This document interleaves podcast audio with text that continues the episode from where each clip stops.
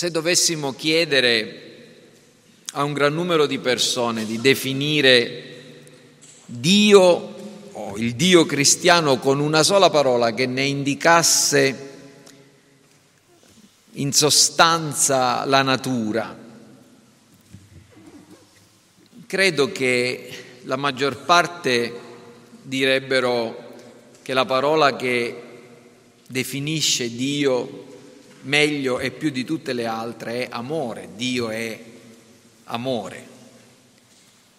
Lo abbiamo visto scritto sopra tanti pulpiti evangelici.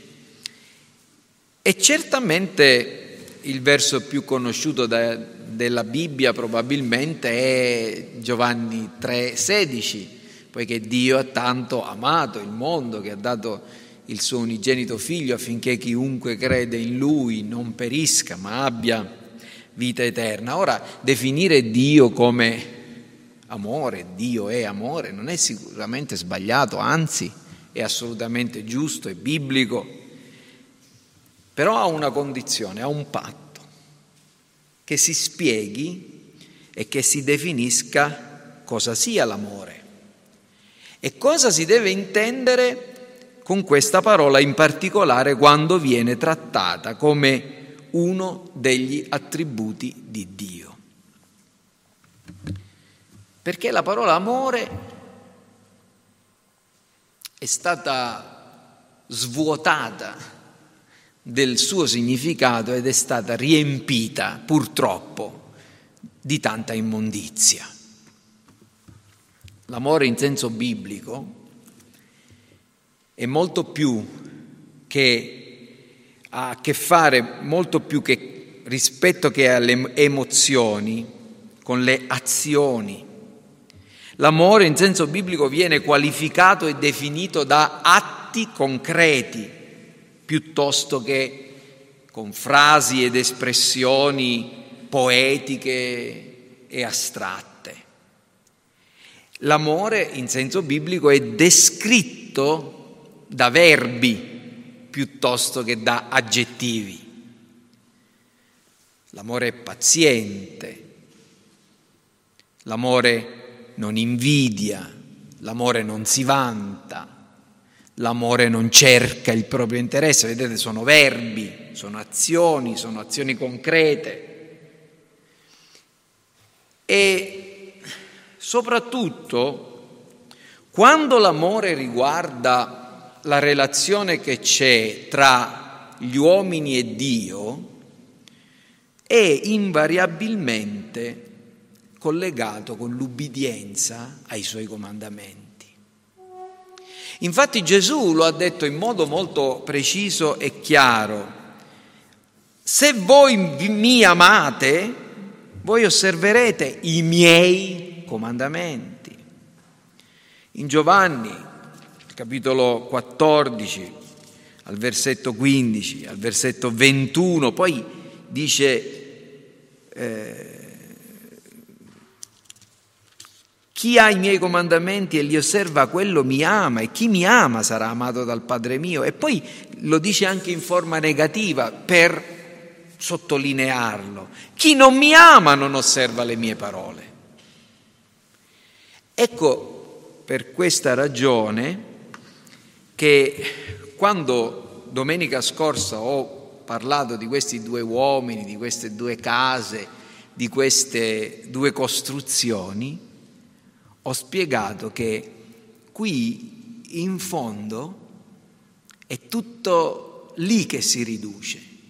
L'uomo che costruisce sulla sabbia è un uomo che ascolta la parola di Gesù, che ha una certa relazione con Gesù, ma non lo ama, perché non lo mette in pratica. L'uomo che costruisce sulla roccia ascolta, ama Cristo e mette in pratica la sua parola.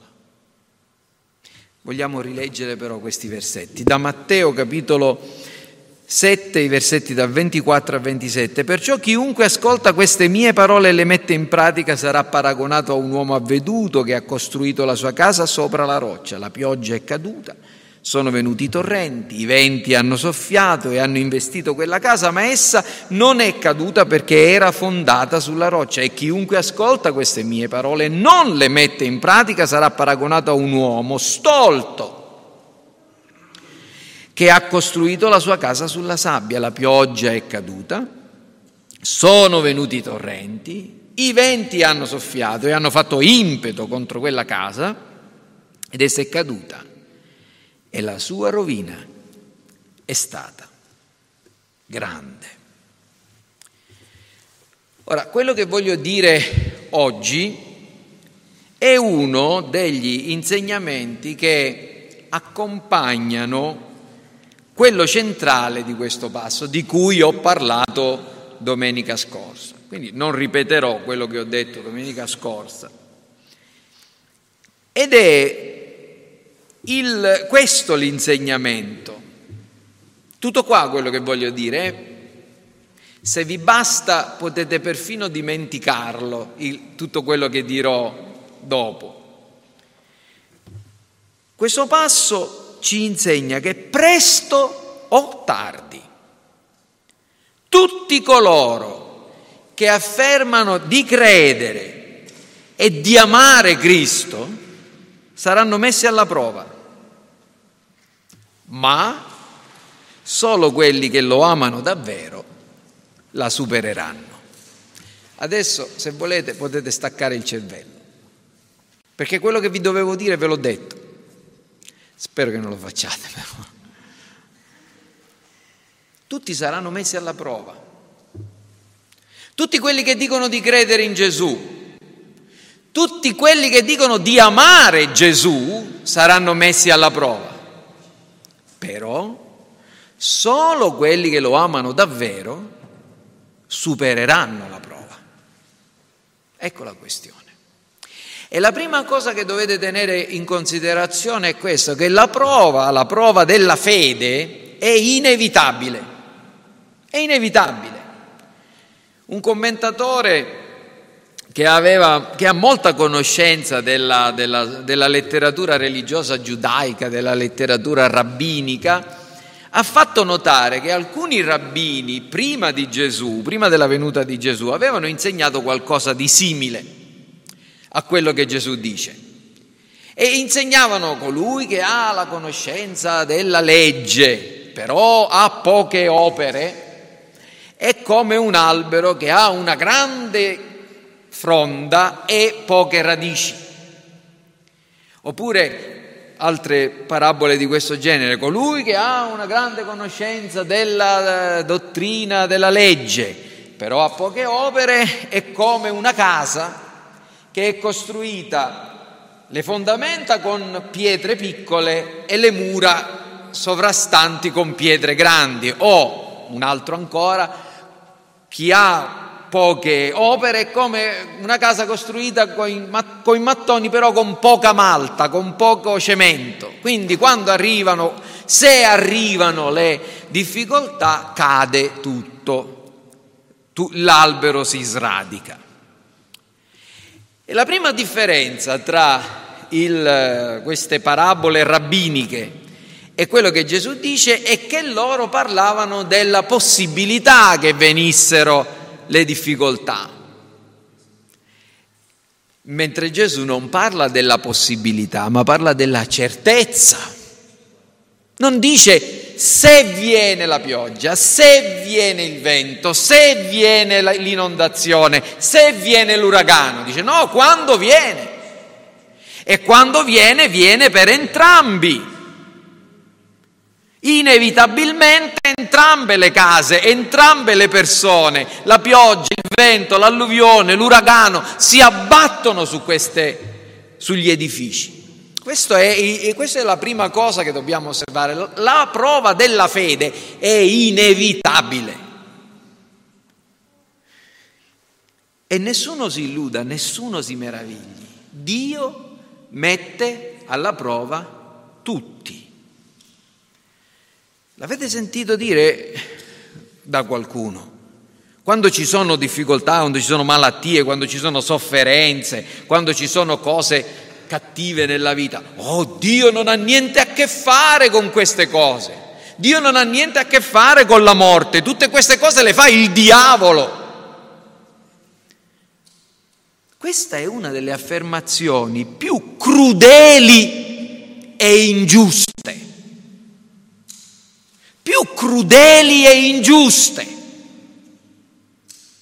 Prima di tutto è crudele. Perché è crudele? È crudele perché non ci può essere peggiore notizia per chi è nel dolore, per chi è nella sofferenza, per chi è nella malattia, per chi è nell'abbandono, per chi è nella desolazione, che credersi alla mercé del diavolo, del caso o di qualche persona malvagia. Se io ho una malattia, se io sto soffrendo e mi si dice Dio non ha niente a che vedere con questa, questo te la deve prendere col diavolo, io dico: e Dio dov'è? Mi ha lasciato nelle mani del diavolo, a me che lo prego, che lo cerco, che lo amo, che voglio fare la sua volontà, perché non interviene? Perché mi lascia nelle mani di Satana o degli uomini malvagi o del caso o della mia natura? È crudele. Oltre al danno, la beffa, ma è anche ingiusta, perché è contraria alla verità. Perché chiunque abbia letto davvero la Bibbia lo sa molto bene. Gesù, come è descritto Gesù da Isaia, uomo di dolori, familiare con la sofferenza. E nello stesso capitolo in cui si parla di Gesù come uomo di dolori, familiare con la sofferenza, c'è un testo che è sorprendente, perché dice, versetto 10 del capitolo 53 di Isaia: ma il Signore ha voluto stroncarlo con i patimenti. In realtà il testo è: si è compiaciuto di stroncarlo con i patimenti. L'uomo più amato da Dio, Dio incarnato, il Figlio. Bene, sì, il Padre si compiace di stroncarlo con i patimenti. Non vi dà speranza a voi che siete nel dolore? Che Dio, nonostante permetta il dolore, la sofferenza, la malattia, l'abbandono, il tradimento nella vostra vita, possa avere un piano in tutto questo e si stia compiacendo di portare a compimento i suoi buoni propositi anche attraverso la vostra sofferenza, in modo che possiate dire come il salmista, come abbiamo letto nel Salmo: è stato bene per me l'afflizione subita.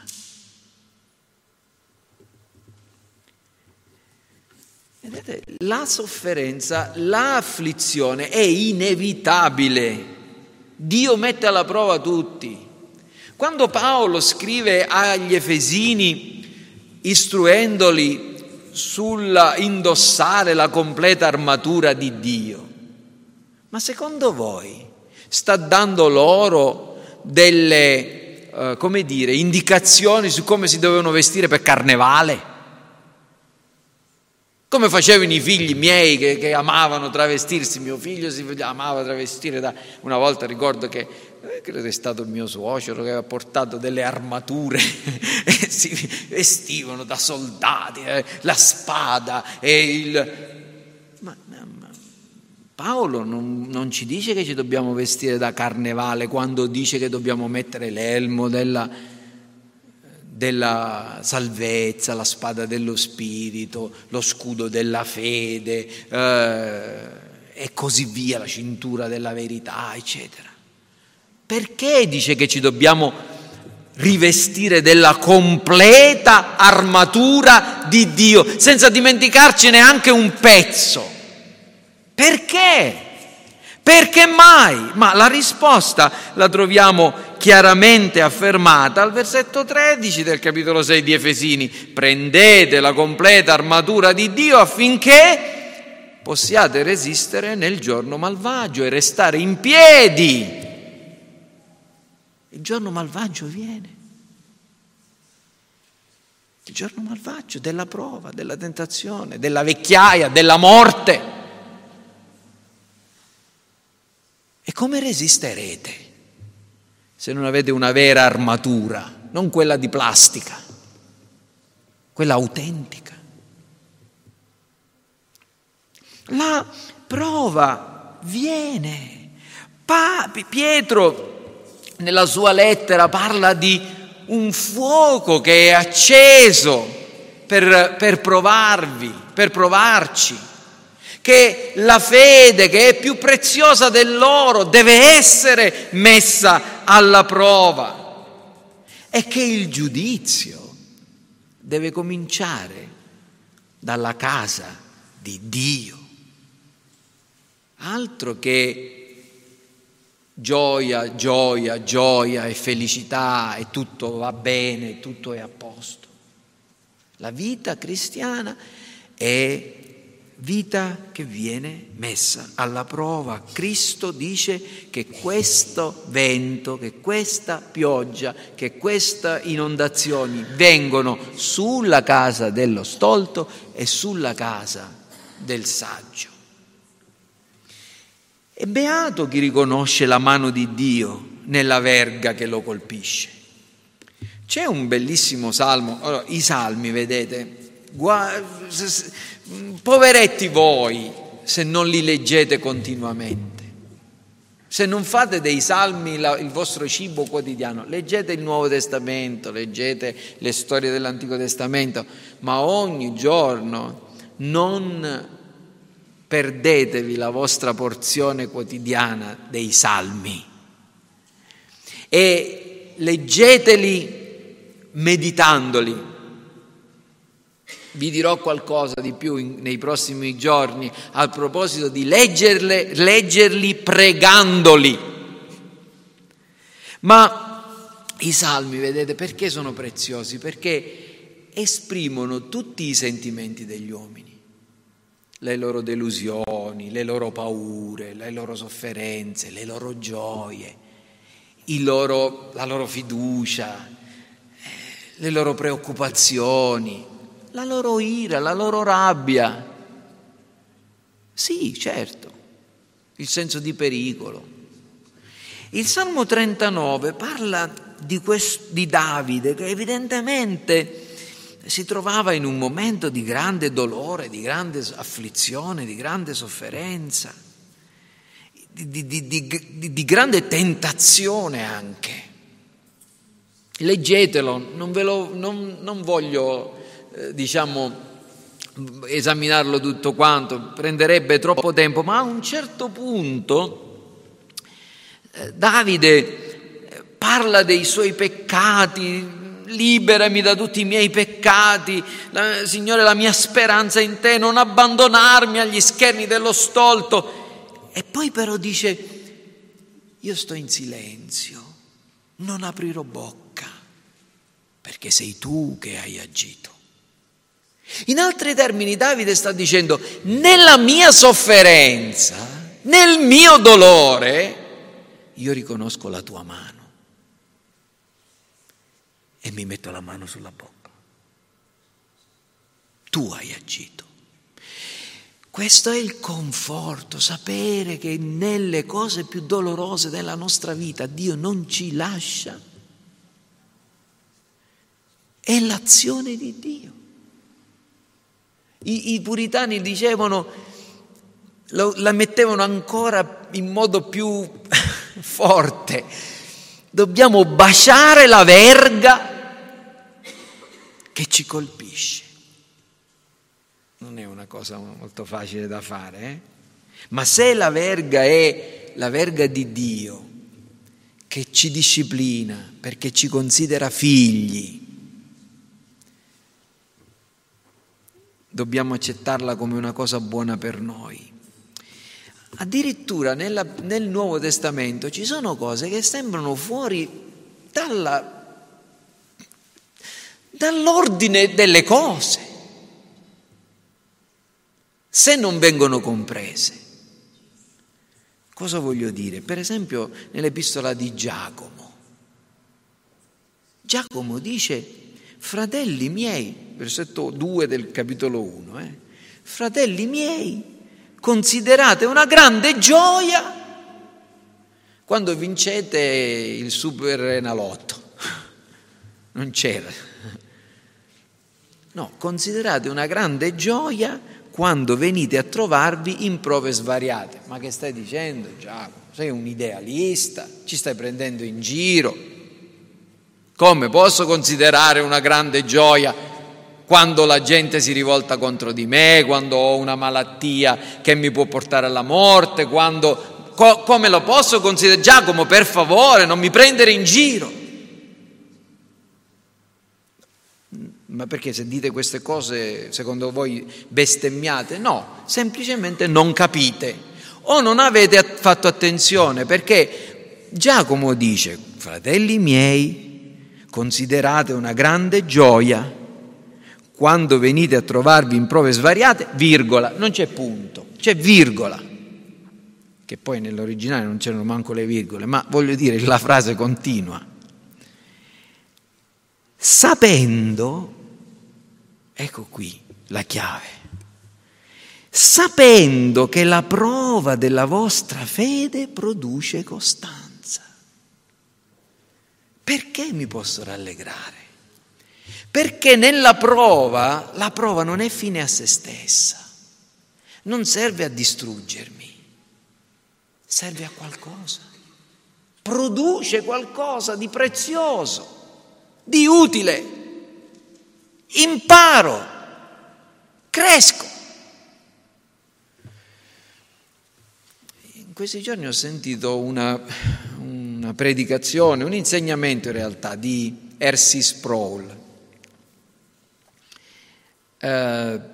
Raccontava appunto dello scopo delle prove, delle difficoltà, e ha raccontato un'esperienza che gli è capitata, in realtà molto dolorosa. È capitata a sua figlia era il nono mese, era l'8° mese di gravidanza, e a un certo punto ha perso questo bambino, si è resa conto che questo bambino non si muoveva più.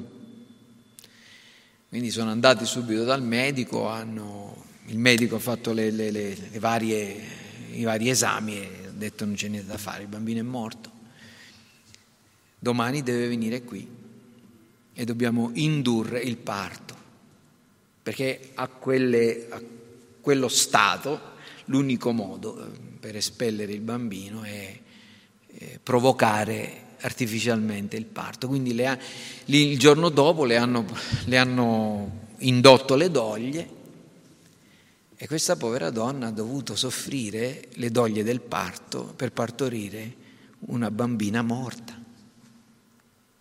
Sproul diceva che, per sua grande sorpresa, dopo che la bambina era nata, lui è entrato nella stanza e ha visto sua figlia sul letto con questa bambina morta tra le braccia, e ha detto: ma per quale ragione al mondo i medici, dopo che hanno indotto questa sofferenza, hanno fatto patire le pene del parto, ed è nata questa bambina morta, gliela mettono tra le braccia? E gli ha chiesto come mai, e la infermiera gli ha risposto: sua figlia doveva sapere che le sue sofferenze non erano invano.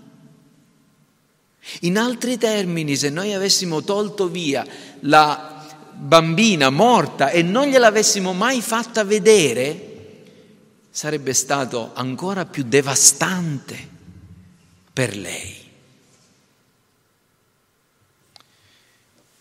Voi donne che avete partorito sapete che cosa significa passare attraverso le pene del parto e per quale ragione al mondo, dopo aver fatto un figlio, ne volete fare anche un altro, nonostante quello che avete passato, perché dopo che è venuto un figlio la gioia vi fa dimenticare tutto quello, tutte le pene che avete attraversato per averlo. Ed è questo quello che dobbiamo comprendere quando ci troviamo nella sofferenza. Dobbiamo comprendere che la mano di Dio è in tutto ciò e che ciò che stiamo passando, anche doloroso, anche lungo, anche devastante, anche una tentazione, ha uno scopo. A volte non sappiamo qual è. Se qualcuno tra di voi che sta attraversando una severa prova mi dicesse: pastore, adesso che hai detto queste cose, dimmi qual è lo scopo della mia malattia o della mia sofferenza, io ti direi non lo so, ma Dio lo sa. Dio lo sa e un giorno lo saprai anche tu. Questa è la nostra speranza. Dio ci mette alla prova. La prova della fede è inevitabile, questo era il primo punto. Il secondo punto, la prova della fede varia. Gesù parla di questi edifici che sono sottoposti a pioggia, a venti, a torrenti, eccetera. Ora, che cosa significa? Alcuni hanno voluto, riconoscere in questi vari elementi che Gesù menziona cose specifiche. Io non ne sono molto sicuro, non sono molto sicuro che Gesù volle dire, che so, la pioggia vuol dire questo, il vento quest'altro, no. Però chiaramente quello di cui sono certo che Gesù volle insegnare è che le prove sono svariate, alcune sono più comuni come la pioggia, alcune lo sono meno come le inondazioni, alcune sono eccezionali come gli uragani. La pioggia, non lo so, la pioggia, che cosa potrebbe essere paragonata alla pioggia? Ma se vogliamo essere in linea con quanto ha detto Gesù nel Sermone sul Monte, la pioggia potrebbe anche essere una benedizione, perché se Gesù dice che Dio fa levare il sole sopra i malvagi, sopra i buoni, fa piovere sui giusti, sugli ingiusti, cioè voglio dire che anche a volte le benedizioni sono delle tentazioni, o no? O no? L'uomo dei proverbi non dice: Signore, non mi mandare troppa prosperità affinché io mi possa dimenticare da te, neanche troppa povertà affinché io poi non rubi e ti rinneghi. La benedizione, anche quando stiamo troppo bene, a volte ci sono persone che resistono nella povertà, ma nella prosperità si perdono. E quindi è meglio che Dio non ci dia troppa prosperità, almeno ad alcuni di noi. Quello che però voglio dire è questo, che sicuramente le difficoltà, le occasioni per dubitare delle promesse di Dio possono venire e vengono in molti modi diversi, con una malattia, con la morte di una persona cara, con una perdita economica, con un evento del tutto inatteso, a fronte di atti di fedeltà, di una vita esemplare. Il salmista Asaf nel Salmo 73 non dice proprio questo: come io mi comporto bene e poi vedo i malvagi che prosperano, per poco mancò che i miei piedi cadessero, per poco mancò che io non sdrucciolassi, perché mi dicevo: ma come, a che serve servire Dio se poi quelli che sono ribelli sono così nella prosperità?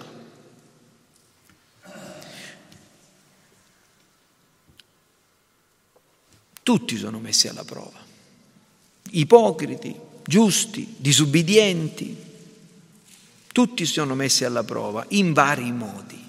E queste prove variano nella intensità.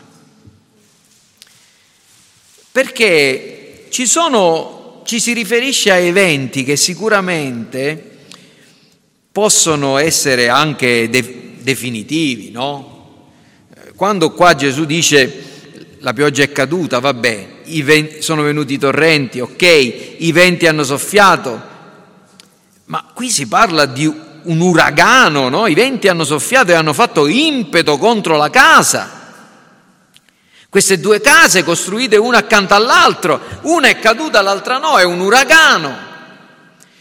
Probabilmente si riferisce a un evento definitivo, la morte. La morte, noi dobbiamo avere rispetto nei confronti della morte, nel senso che la morte è un nemico, è l'ultimo nemico, è un nemico che dobbiamo temere, perché l'unico modo in cui possiamo vincere contro la morte è grazie a Cristo, che è colui che ha vinto la morte. Ma se ci presentiamo sguarniti, se Cristo non è accanto a noi, la morte è un momento terribile. E dopo la morte? Dopo la morte c'è il giudizio. E quello è un uragano che nessuno di noi potrà superare se non ha Cristo dalla propria parte.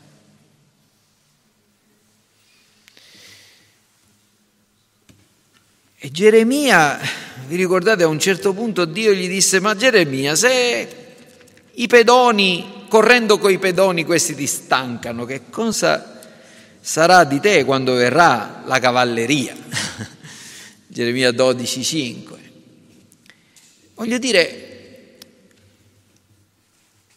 le prove della vita, che possono essere varie, devono farci ricordare che ce n'è una prova che è ancora più grande e che è quella che dovremo affrontare quando ci presenteremo davanti a Dio.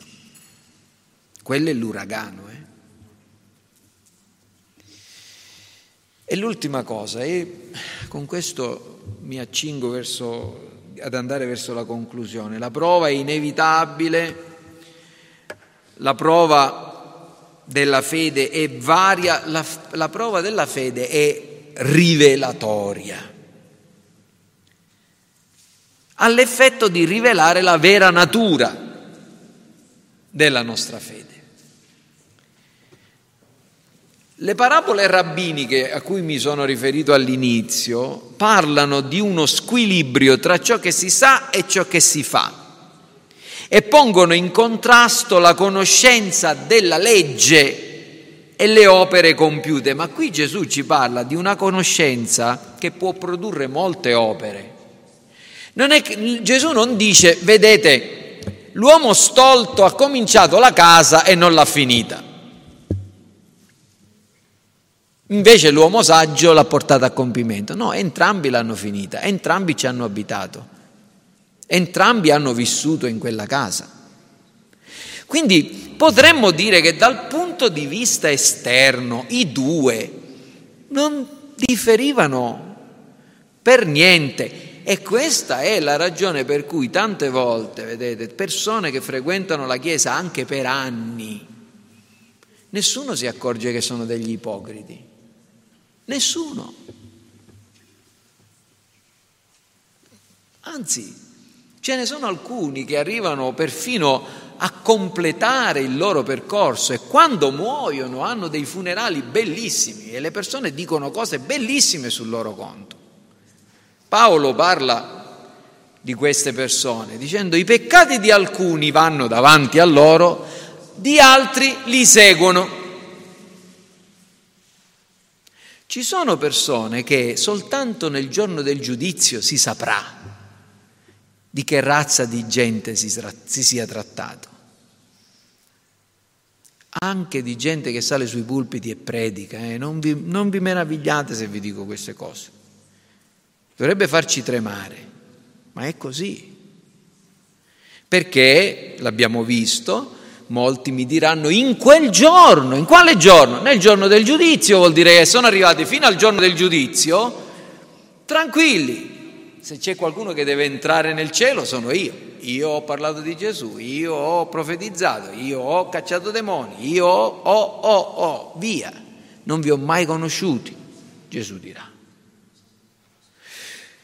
Quindi quello che voglio dire è proprio questo, non si parla di quantità di opere, le parabole rabbiniche le mettiamo da parte, no? Si parla di altro. Non conta la quantità di buone opere, quello che conta è l'azione del cuore rigenerato. Questo è quello che conta. È la nuova nascita, è la nostra relazione con Cristo. È appunto quello che dicevo prima, il vero amore verso Cristo che conta. È una fede operante per mezzo dell'amore, come diceva l'Apostolo Paolo. Come vi dicevo la volta scorsa, non si può fare le opere di compensazione. Ho fatto questo peccato, siccome ho fatto questo peccato, allora chiedo perdono, faccio questa buona opera. È la stessa cosa che un uomo tradisce la moglie e poi però per compensare la porta, a fare una crociera, o una donna che sia di buon senno. Non si lascia infinocchiare da questo genere di azioni, no? Io voglio il tuo cuore, voglio la tua fedeltà, non compensi le tue scappatelle con i doni, con le cose di questo genere, con le parole, le chiacchiere. Voglio il tuo cuore, la tua fedeltà. Quindi rivela la natura della nostra vera conoscenza di Cristo. E non solo la prova, rivela la natura della nostra relazione con Cristo. Il contrasto non è tra la conoscenza della legge o dell'insegnamento della legge, ciò che si fa, ma tra l'ascolto e l'ubbidienza delle parole di Gesù. Lo sentirete di più la prossima volta sarà l'ultima predicazione sul Sermone sul Monte. Parlerò del contenuto dei versetti 28 e 29, la persona di Cristo, la centralità di Cristo e la disposizione d'animo all'ubbidienza sospinta dall'amore a tutto l'insegnamento di Gesù che abbiamo considerato fino a qui. E probabilmente qui qualcuno dirà: vabbè, ma pastore, tu stai reintroducendo la questione dei meriti, delle opere. No, tutta la nostra ubbidienza sarà sempre insufficiente. E io spero che non abbiate voluto intendere quello che io vi ho detto in questi termini. Non è con la nostra ubbidienza che noi ci guadagniamo il cielo. La causa della nostra giustificazione sarà sempre l'ubbidienza di Cristo che ci viene imputata, però la nostra ubbidienza è l'effetto di questa giustificazione, non può mancare. Uno dei difetti più gravi di una forma di evangelicalismo, e lasciate che ve lo dica, anche riformato, dei nostri tempi, è la grande enfasi che si fa, sicuramente giusta, sulla grazia, la croce, la giustizia che ci dà Dio, ma si dimentica che le opere saranno valutate nel giorno del giudizio. E che chi si presenterà davanti a Dio senza opere non potrà sperare di essere accolto da Cristo.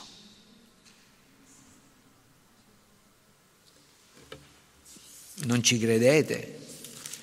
Ma poi qualcuno di voi mi dovrebbe spiegare che cosa significano le parole di Gesù quando parla al capitolo 25 del giudizio, quando il Figlio dell'uomo verrà nella sua gloria con tutti gli angeli, prenderà posto sul suo trono glorioso e tutte le genti saranno riunite davanti a lui, ed egli separerà gli uni dagli altri come il pastore separa le pecore dai capri, e metterà le pecore alla destra e i capri alla sinistra, e ridirà a quelli alla sua destra: venite, venite voi benedetti dal Padre mio, ereditate il regno che è stato preparato fin dalla fondazione del mondo. Perché? Perché ebbi fame, mi deste da mangiare, perché ebbi sete, mi deste da bere, fui straniero, mi accoglieste, fui nudo, mi vestiste, fui malato, mi visitaste, fui in prigione, veniste a trovarmi. Non sta parlando qui di fede, sta parlando di opere. Sono le opere prodotte dalla fede, ma sono opere che la fede ha prodotto.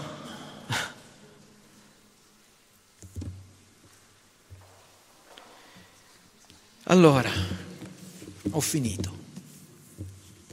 La domanda è: ti stai preparando alle prove? Non pensare che la tua fede non sarà provata. Lo sarà.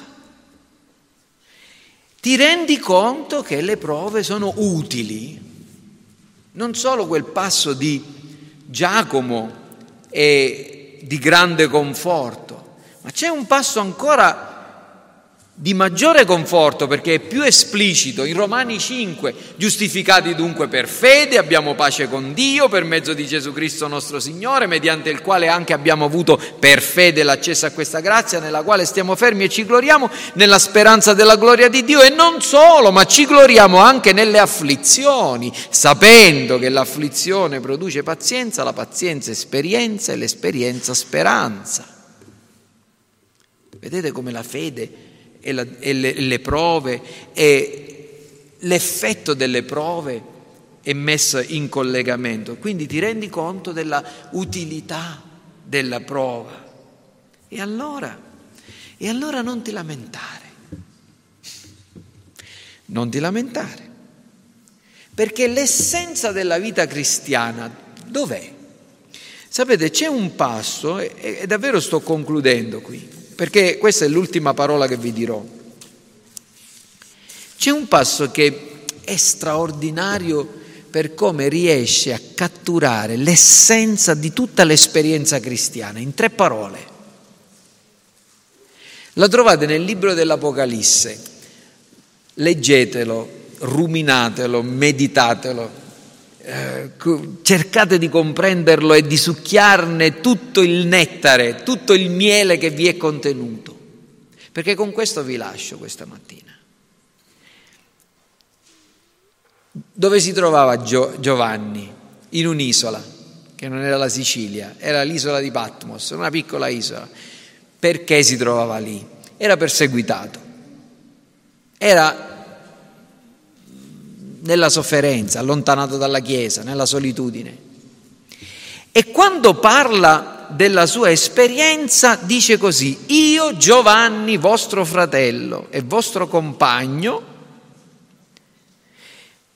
ascoltate queste 3 parole, nella tribolazione, nel regno e nella costanza in Gesù, ero nell'isola chiamata Patmos a causa della parola di Dio e della testimonianza di Gesù. Queste 3 parole, tribolazione, regno e costanza, descrivono tutta l'esperienza della vita cristiana. Che cos'è la vita cristiana? È tribolazione a causa della testimonianza di Cristo. È regno. Noi siamo già nel regno di Dio, siamo già seduti nei luoghi celesti in Cristo, godiamo già delle benedizioni della vita, abbiamo già la caparra della salvezza. E queste 2 realtà, la tribolazione e il regno, cosa devono produrre?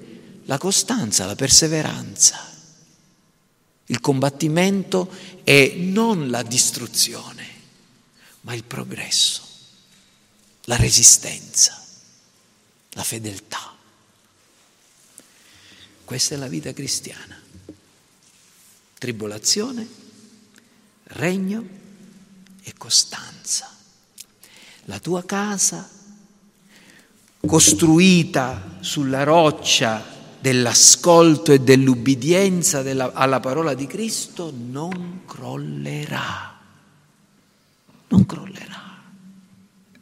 Non crollerà. Venga la pioggia come una pioggerella o come un diluvio, venga il vento come una brezza o venga come l'uragano, venga l'inondazione, venga tutto, vedrai tante case crollare intorno a te, la tua rimarrà in piedi perché è costruita sull'ubbidienza alla parola di Cristo. Non dubitare, e possa il Signore sostenerti nella tribolazione, nel regno e nella costanza. Preghiamo. Signore Dio nostro, grazie per la tua buona parola, per il tuo incoraggiamento e per il tuo avvertimento che ci ricorda che, oh Signore, la prova è inevitabile ed è anche utile e rivelatoria. Concedici, oh Signore, di conservare nel nostro cuore questa parola, scrivila nel nostro cuore, concedici anche di sentire il peso dei nostri peccati in tutte le cose in cui, avendo ascoltato la tua voce e la tua parola, ci ritroviamo e ci riconosciamo mancanti. E concedi, oh Signore, che la nostra vita sia vissuta nella sapiente e saggia edificazione di una casa che non può cadere, perché è fondata sulla roccia, è fondata su Cristo, è fondata sull'ubbidienza alla sua parola. Te lo chiediamo nel suo nome benedetto. Amen.